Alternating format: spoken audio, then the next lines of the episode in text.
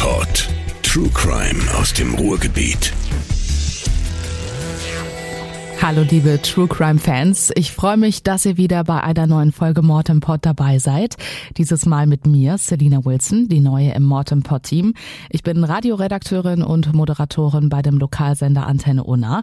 Gemeinsam mit meiner Kollegin Selina Stolze gibt es einmal im Monat eine neue Folge von Mortem Pod, True Crime aus dem Ruhrgebiet. Für meinen ersten Fall nehme ich euch mit in den Kreis Unna, besser gesagt nach Schwerte-Ärgste, ein kleiner Ortsteil mit gut 7000 Einwohnern und von Dortmund nur eine Viertelstunde entfernt. Genau hier saß Michael S. bereits wegen Mordes in der JVA Schwerte und Werl über 27 Jahre. Danach ging es für ihn auf Bewährung wieder zurück ins wahre Leben. Doch es dauerte nur drei Monate und der Mann wurde wieder zum Mörder. Sein Opfer, eine damals 72-jährige Witwe, die nur wenige Meter neben der JVA gewohnt hat. Die ein oder anderen von euch werden sich sicherlich an diesen Fall erinnern, denn es tauchte im Januar 2019 bei Facebook ein ziemlich kurioses Video auf. Michael S. hatte seine Festnahme live bei Facebook gepostet.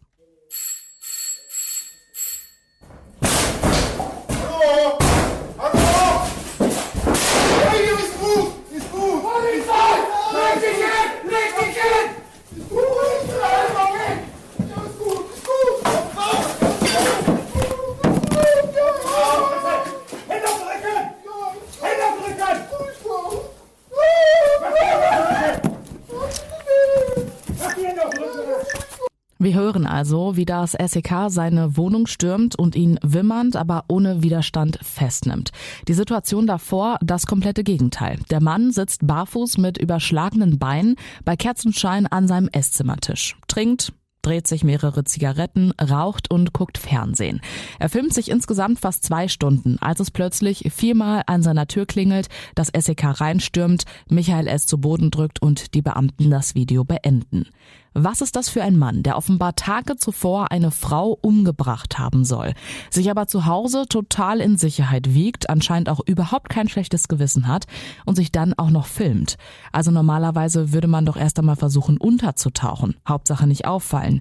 Und klar, wir stellen uns die Frage, was ist mit der 72-Jährigen genau passiert? Dafür müssen wir zurück in die Nacht vom 8. auf den 9. Januar 2019. Anhand der Gerichtsunterlagen ist bekannt, dass Michael S. sich am Dienstag, den 8. Januar gegen 13 Uhr mit einer Freundin in einer Schwerter Kneipe getroffen hat. Nach fast zweieinhalb Stunden hatten sich ihre Wege getrennt. Danach ging es offenbar für den Angeklagten in Richtung JVA, in derselben Straße, in der auch sein nächstes Opfer gewohnt hat. Eine 72-jährige Frau, die sehr von ihrer Familie, von ihren Freunden und Nachbarn geschätzt wurde. Aus Respekt der Getöteten werde ich hier nicht ihren richtigen Namen nennen, sondern an Karin. Karin war eine lebensfrohe und offene Person, die sich gerne mit Freunden getroffen hat und zum Beispiel auch Motorrad gefahren ist. Ihr Mann starb im Mai 2017, doch statt sich zurückzuziehen, hatte sie einen Weg gefunden, wieder am Leben teilzunehmen. Freunde sagten aus, dass sie im Umgang mit Männern eher zurückhaltend und vorsichtig war, sie sich dennoch eine neue Beziehung gewünscht hat und deshalb auch auf Online-Portalen unterwegs war. Ihr verstorbener Mann war ihr aber immer noch sehr, sehr wichtig. So war es für sie auch ein absolutes Muss, jeden Tag sein Grab zu besuchen. Was gleichzeitig hieß, dass sie auch immer an der JVA Schwerte vorbeiging. Das hier scheint auch der einzige Verbindungspunkt der beiden zu sein, denn Michael S. hatte, als er noch in genau diesem Gefängnis in Schwerte saß, als Gartenlandschaftspfleger die Grünflächen auch vor der JVA geschnitten und hatte es immer wieder versucht, mit älteren Damen ins Gespräch zu kommen. Ob Karin wirklich jemals mit dem Angeklagten gesprochen hat, das wissen wir allerdings nicht. Fakt ist aber, dass Michael S. es an dem Abend irgendwie geschafft hatte, nach 19.11 Uhr in Karins Haus einzudringen. Ob sie ihn freiwillig reingelassen hat oder ob sie nur die Tür geöffnet hat und er dann gewaltsam eingedrungen ist, auch das ist bis heute unklar. Einbruchspuren gibt es jedenfalls nicht. Falls ihr euch jetzt fragt, wie kann die Polizei sicher sein, dass er nicht schon vor dem genannten Zeitpunkt in ihrem Haus war? Die Polizei hatte Karins Handy ausgewertet und festgestellt, dass sie ziemlich häufig damit kommuniziert hatte. Nach 19.11 Uhr war quasi Funkstille. Bis 4.30 Uhr soll sich Michael S. in dem Einfamilienhaus aufgehalten haben, also über neun Stunden. Was hat er da alles gemacht?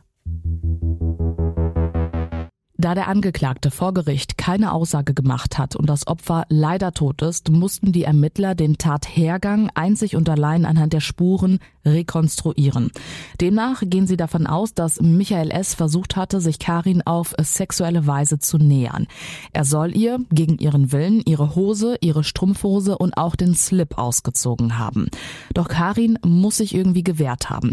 Denn wie aus der Obduktion hervorgeht, hat es Michael S. nicht geschafft, sie zu vergewaltigen. Stattdessen muss er auf die 72-Jährige eingeprügelt haben und sie sogar mit einem Messer sowohl am Oberarm als auch am Schulterblatt verletzt haben. All diese Verletzungen sollen aber nicht zum Tod von Karin geführt haben. Ihr Herz könnte durch die Verletzungen zwar langsamer geschlagen haben, was wiederum dazu geführt haben könnte, dass sie zwischenzeitlich bewusstlos war, führte aber wie gesagt nicht zum Tod. Mit Schnittwunden und heftigen Gesichtsprellungen hatte Karin es offenbar auch irgendwie geschafft, sich wieder ihre Hose, allerdings ohne Slip, und ihre Schuhe ohne Socken wieder anzuziehen. Denn so haben die Ermittler sie später auch gefunden. Die Polizei geht daher sehr stark davon aus, dass sie ihre Flucht geplant habe. Allerdings sei der Angeklagte ihr zuvorgekommen und hatte sie dann so lange gewürgt, bis sie bewusstlos zu Boden fiel. Was passierte dann? Karin lag im Wohnzimmer bewegungslos, doch statt direkt die Flucht zu ergreifen, hatte der Angeklagte im Haus an drei unterschiedlichen Stellen Feuer gelegt. Im Schlafzimmer legte er ein eingeschaltetes Bügeleisen aufs Bett, im Wohnzimmer setzte er einen Ratternsessel in Brand und als ob das nicht reichte, zündete er tatsächlich auch noch sein regungsloses Opfer an, das neben dem Sessel lag. Das Feuer konnte sich zum Glück nicht ausbreiten, denn keines der Fenster stand offen, sodass mehr Sauerstoff ins Haus hätte gelangen können. Und nach circa 20 Minuten sollen die Brandherde von allein ausgegangen sein. Noch bevor all das passierte und Michael S. sich dazu entschlossen hatte, offenbar seine Spuren mit dem Brand irgendwie vertuschen zu wollen, hatte er noch eine Weile vor Karins Computer verbracht. Die Ermittler haben tatsächlich herausgefunden, dass der damals 50-Jährige gegen 20 nach 12 Porno-Oma gegoogelt hatte. Und das kann meiner Meinung nach nur eins bedeuten, oder? Um 4.30 Uhr hatte dann eine Zeitungsbotin bemerkt, dass die Haustür von Karin offen stand und hörte auch einen leisen Piepston. Statt nachzugucken oder aber die Polizei anzurufen, passierte bis 7 Uhr nichts. Ein Nachbar hatte dann die Feuerwehr alarmiert, als er den Rauchmelder hörte. Und als die Einsatzkräfte dann im Haus ankamen, fanden sie Karin. Auf dem Bauch liegend, die Arme nach oben gestreckt, und ihr Kopf war so stark verbrannt, so dass man sie nicht direkt identifizieren konnte. Spuren wurden gesichert und die Suche nach dem Täter ging natürlich los. Nur eine halbe Stunde später, als Karins Leiche entdeckt wurde, tauchte Michael S. gegen 7.30 Uhr bei seiner Arbeit auf, einer Gärtnerei in Schwerte, und hatte sich wie immer verhalten. Außer, dass es auf seinem Facebook-Profil fast zwei Tage ungewöhnlich ruhig war. Hier sollte ich vielleicht erwähnen, dass der Angeklagte sehr aktiv auf Facebook unterwegs war und täglich mehrere Postings machte und sich auch immer wieder live filmte. Fünf Tage hat es am Ende gedauert. Danach gab es einen DNA-Treffer. Der Angeklagte war ohne Zweifel in Karins Haus gewesen. Denn die Ermittler haben DNA-Spuren auf dem Bügeleisen, dem PC sowie an ihrem Slip gefunden. Und was noch viel eindeutiger war, Michaels DNA war auch auf der Leiche zu finden. Am Hals, am Unterarm und an der Wange. Auch da war dann spätestens klar, eine Vergewaltigung hatte nicht stattgefunden, da es keine Beweise für ein Eindringen in ihren Körper gab. Doch all die Beweise zusammengepackt haben natürlich dafür ausgereicht, um seine Wohnung am 14. Januar zu stürmen. Ja, und auch dort gab es weitere Beweise. Die Ermittler fanden zum Beispiel zerstückelte Kleidung mit Blutspuren in der Toilette sowie gerade frisch gewaschene Turnschuhe. Michael S. wurde daraufhin festgenommen, kam in Untersuchungshaft und wurde wegen Mordes angeklagt. Im Kreis Unna und auch darüber hinaus hatte dieser Mord in Schwerte natürlich für Aufsehen gesorgt und auch, dass dieser Mann fünf Tage frei herumlief. Umso größer natürlich die Freude, als feststand, dass der Angeklagte gefasst wurde. Hören wir dazu nochmal die Lokalnachrichten vom 15. Januar 2019. Nach dem Tod einer 72-Jährigen in Schwerte sitzt ein Mann in Untersuchungshaft. Die Staatsanwaltschaft wirft dem 49-Jährigen Mord vor. Ein SEK hat ihn am Sonntagabend in seiner Wohnung festgenommen. Zu dem Zeitpunkt hatte der Mann eine Webcam laufen. Die Festnahme wurde auf Facebook übertragen. Über das Motiv für den Mord ist noch nichts bekannt. Laut Medienberichten saß der Beschuldigte schon einmal wegen eines Tötungsdeliktes in Haft.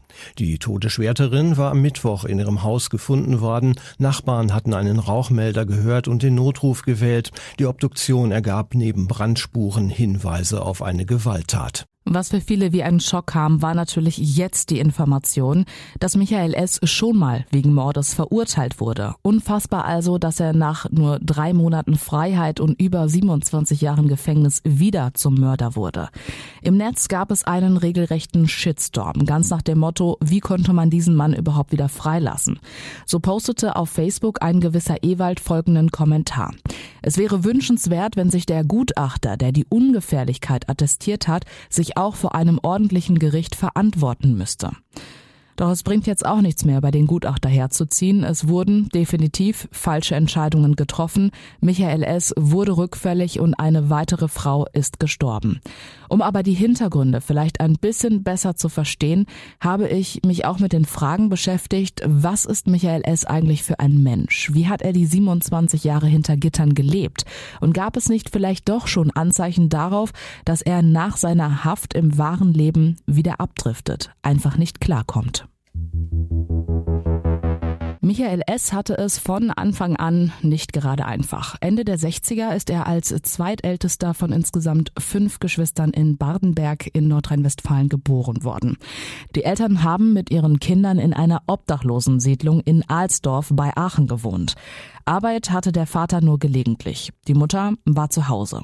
Wie aus dem Urteil hervorgeht, war Michaels Kindheit von viel Aggressivität und Brutalität geprägt. Zitat aus dem Hagener Urteil, der Vater war sowohl gegenüber den Kindern als auch seiner Frau massiv gewalttätig und hielt die strafunmündigen Kinder wiederholt zu Diebstählen an. Zitat Ende. Michael selbst habe auch davon berichtet, als Kind regelmäßig von Verwandten missbraucht worden zu sein. Nach dem Kindergarten ging es für ihn auf eine Sonderschule für Lernbehinderte. Schon da sei aufgefallen, dass der Angeklagte unter einem tonisch-klonischen Stottern leidet. Offenbar auch mit Grund, weshalb er irgendwann anfing, die Schule zu schwänzen. Irgendwann ließen sich seine Eltern dann scheiden und da Michaels Mutter nicht in der Lage war, ihre Kinder zur Schule zu schicken, wurde ihr das Sorgerecht entzogen. Michael S. landete dann in unterschiedlichen Heimen, in Essen, Solingen und Aachen. Mit 14 war er auch drei Monate in einer Jugendpsychiatrie. Warum, geht aus dem Urteil nicht hervor. Ein Zuhause hatte er also offenbar nie gefunden. Stattdessen ging es von Heim zu Heim.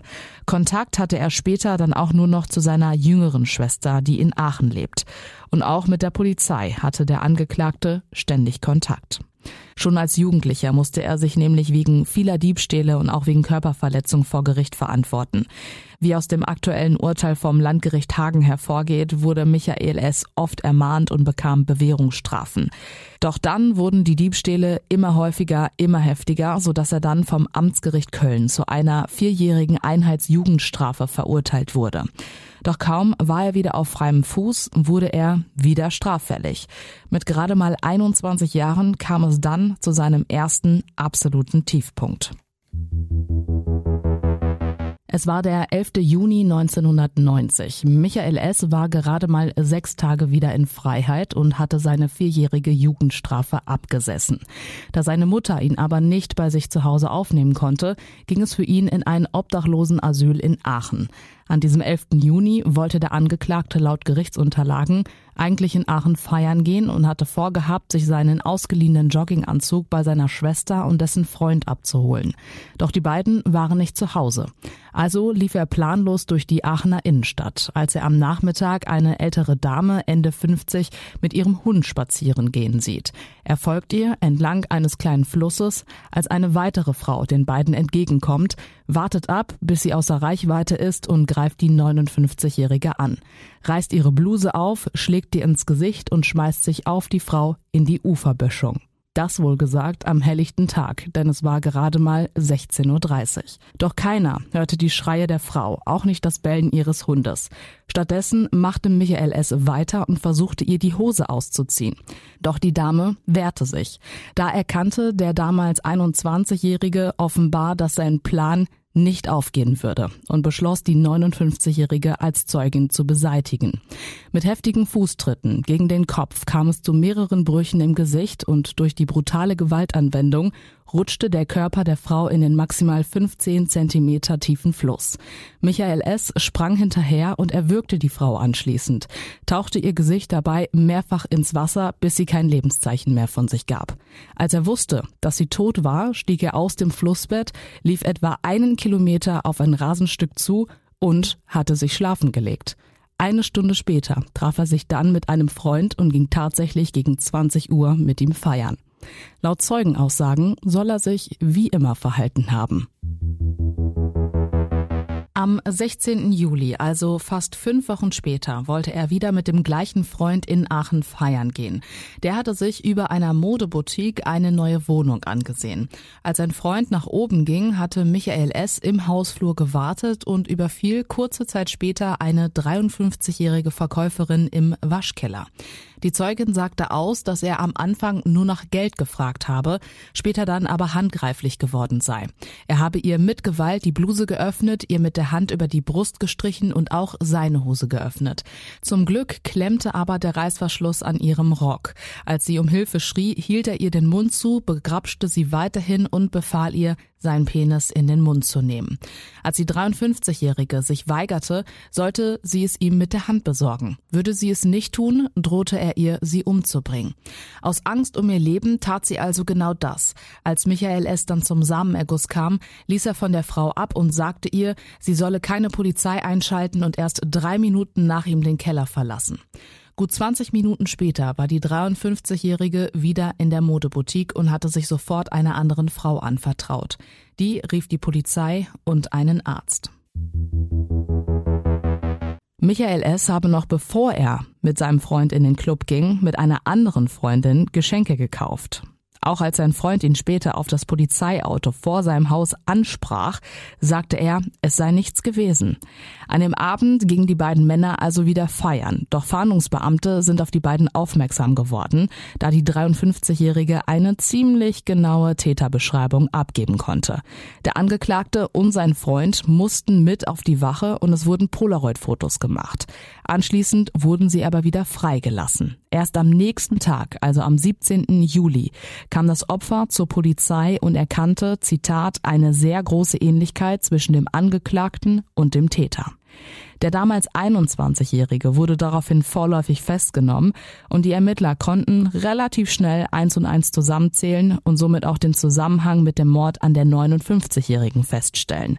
Da er bereits Polizei bekannt war und es auch keine Zweifel am Mord und dem sexuellen Übergriff gab, wurde Michael S. mit 21 Jahren damals durch das Landgericht Aachen zu einer lebenslangen Freiheitsstrafe verurteilt und kam zuerst in die JVA Wehl, wo er nach eigenen Angaben von anderen Mithäftlingen sexuell misshandelt wurde. Fünf Jahre später wurde er dann nach Schwerte verlegt.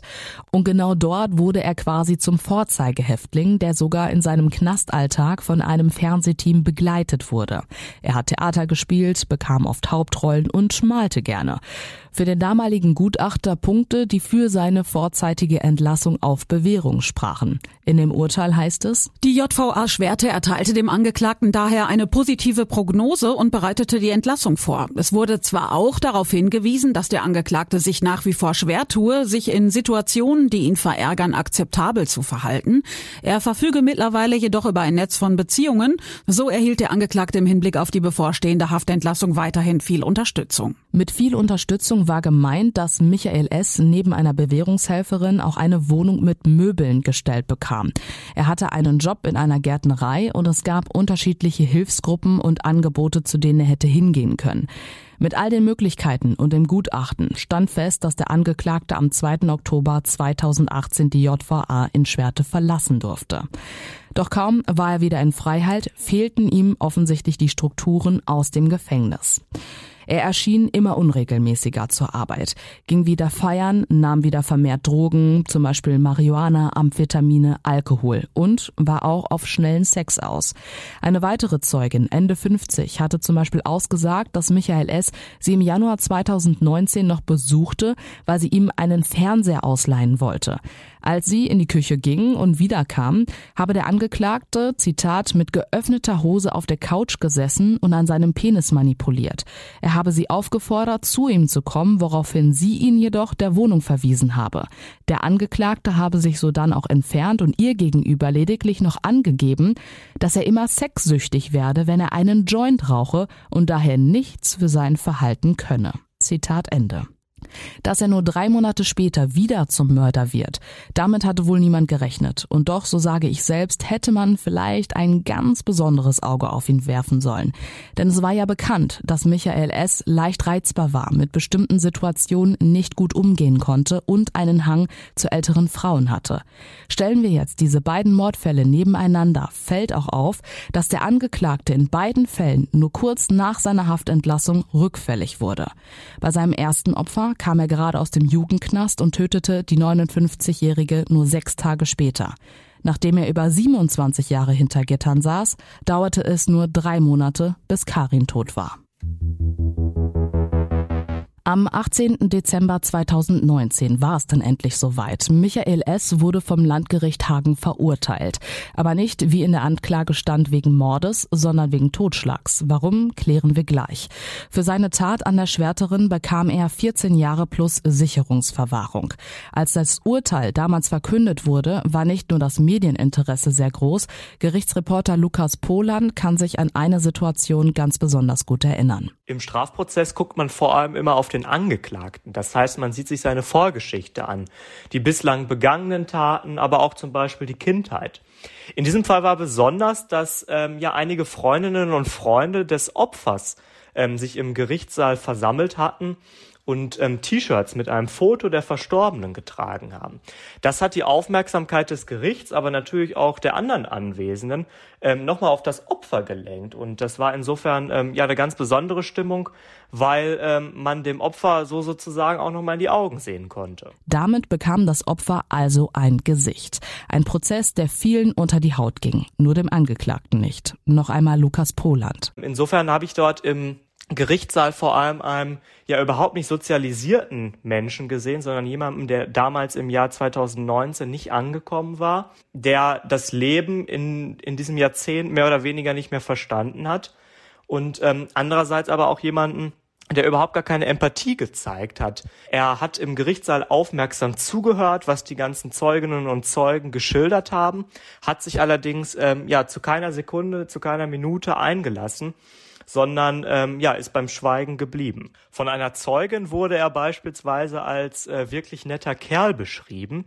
Es wurde allerdings immer wieder bestätigt, dass er mit der Situation der Haftentlassung überhaupt nicht klargekommen ist. Leider war es mir für diese Folge nicht möglich, mit einem Psychologen über Michael S. zu sprechen, denn die unterstehen natürlich der Schweigepflicht. Aber Bernhard Kuchler, Richter und Pressesprecher vom Landgericht Hagen, kennt die unterschiedlichen Gutachten, die über den Angeklagten veröffentlicht worden sind. Es handelt sich hier um einen Mann, der sexuelles Interesse an erheblich älteren Frauen hat, was eben auch diese Tat hier mit erklärt. Er ist ja vorbestraft wegen der Tötung einer damals aus seiner Sicht auch schon erheblich älteren Frau. Inzwischen ist er selbst sehr viel älter gewesen und hat sich wieder ein deutlich älteres Opfer gesucht. Also das ist so ein Aspekt, den das Gericht da intensiv beleuchtet hat. Und die andere Geschichte ist eben auch für das Verständnis dieser Tat wichtig. Der hat sich das Gericht aber vor allem natürlich auch deswegen angenommen, um die die Persönlichkeit zu verstehen, weil es hier ja auch um Sicherungsverwahrung ging. Und da muss man als Gericht natürlich sehr intensiv herausarbeiten, besteht ein Hang des Täters, Straftaten zu begehen und ist er deswegen in Zukunft auch für die Allgemeinheit gefährlich. Und da kommt es natürlich sehr stark auf so Persönlichkeitsmerkmale an. Da hat das Gericht eben festgestellt, dass es sich hier um einen immer noch sehr unreifen Menschen handelt, der sehr leicht kränkbar ist, der ganz große Schwierigkeiten hat, ja, echte Bindungen, echte Beziehungen zu anderen Menschen einzugehen, der zwar geschafft hat, sich in der Haft über die vielen, vielen Jahre unter den ja sehr besonderen Bedingungen, diesen sehr stark strukturierten Bedingungen einer Haftanstalt, sich dort maximal anzupassen und so gut klarzukommen, ohne dass da aber eine echte Bindungsfähigkeit dahinter steht. Aber in Freiheit hat sich dann eben wieder das gezeigt und das hat der psychiatrische Gutachter herausgearbeitet und das hat das Gericht eben dann auch festgestellt, ihm fehlen letztlich die, die Möglichkeiten, echte Beziehungen, die er sich tatsächlich ja wünscht und die er, die er haben möchte, auch wirklich einzugehen, weil er das nie gelernt hat im Rahmen seiner, seiner Sozialisation. Und damit blickt man natürlich automatisch auf seine zerrüttete, ziemlich gewaltvolle und kriminelle Kindheit und Jugend zurück. Das aber wiederum absolut nicht rechtfertigt, andere Menschen umzubringen. Auch nicht, dass wir es hier sehr offensichtlich mit einem Narzissten zu tun haben, der wie gesagt schon bei der kleinsten Kränkung die Fassung verliert. Eine Frage liegt natürlich noch auf der Hand. Warum wurde Michael S. jetzt nicht wegen Mordes, sondern wegen Totschlags verurteilt? Schließlich hatte er den Tod von Karin billigend in Kauf genommen, sie ja zum Abschluss auch noch angezündet. Auch im Netz haben sich viele Facebook-User die gleiche Frage gestellt. Lars K. schreibt zum Beispiel, warum sperrt ihr den nicht endgültig weg? Der kommt bei guter Führung sowieso früher raus und mordet wahrscheinlich weiter. Und Sandra I. postet, manchmal wünsche ich mir die Gerichte aus Amerika. Da heißt lebenslänglich, auch lebenslänglich. Selbst ich hatte Probleme zu verstehen, warum Michael S. aber letztendlich nicht wegen Mordes verurteilt wurde. Im Gespräch mit Richter Bernhard Kuchler hat er mir erklärt, dass Mord eine geplante Tat ist, Totschlag hingegen spontan. Außerdem würden in dem Fall von Michael S. die sogenannten Mordmerkmale fehlen. Hierzu noch einmal Richter Bernhard Kuchler. Das Gesetz unterscheidet ja und sieht als Totschlag jede vorsätzliche Tötung eines Menschen an. Und zu einem Mord wird das nur dann, wenn besondere erschwerende Umstände hinzukommen, die im Gesetz genau bezeichnet sind. Und hier lag es nahe zu prüfen, ob der Michael S. gehandelt hat, um eine vorangegangene Straftat zu verdecken, zu vertuschen. Das wäre ein sogenanntes Mordmerkmal. Und so war das Ganze auch angeklagt. Und in der Tat hat das Gericht festgestellt, dass es an diesem Abend oder in dieser Nacht zu einem sexuellen Übergriff des Angeklagten auf sein Opfer gekommen ist. Nähere Einzelheiten waren bei dieser Tat insgesamt sehr schwer herauszufinden und das ist dann letztlich auch der Grund dafür, warum es nicht zu einer Verurteilung wegen Mordes gekommen ist. Denn das Gericht sagt am Ende, wenn man alle Beweise zusammennimmt, die man hier finden konnte, ist es ungefähr genau gleich wahrscheinlich, davon auszugehen, dass er erst diesen sexuellen Übergriff begangen hat und diese Tat dann später verdecken wollte, oder aber, dass er aufgrund seiner leichten Reizbarkeit, seiner leichten Kränkbarkeit, das Gericht hat sich ja sehr intensiv mit seiner Persönlichkeit auseinandergesetzt und hat festgestellt, er konnte mit Zurückweisungen überhaupt nicht gut umgehen. Da sagt das Gericht, es ist mindestens genauso wahrscheinlich, dass er eben versucht hat, sich seinem Opfer sexuell zu nähern, dort dann Zurückweisung erfahren hat, weil die sich einfach dagegen wehrte und das nicht wollte und dass er dann aus Wut und Verärgerung über diese Zurückweisung ja relativ spontan dann zu dieser Tötung übergegangen ist. Und wenn dann das Motiv eben Wut und Verärgerung war und nicht die Absicht, es zu verdecken, dann ist es eben kein Mord. Im Fall von Michael S. können wir also nach dem zweiten Mord davon ausgehen, dass er wirklich nicht mehr aus dem Gefängnis kommt. Denn er wurde ja nicht nur wegen Totschlags verurteilt, es wurde zudem auch eine Sicherungsverwahrung angeordnet. Heißt, auch nach 14 Jahren wird er nicht wieder auf freien Fuß kommen. Und das war sie, meine erste Folge von Mord im Pod. Ich hoffe, sie hat euch gefallen. Schickt mir gerne euer Feedback oder lasst ein Like da, wenn sie euch gefallen hat. Bis dahin, bleibt gesund. Eure Selina. Mord im Pod. True Crime aus dem Ruhrgebiet.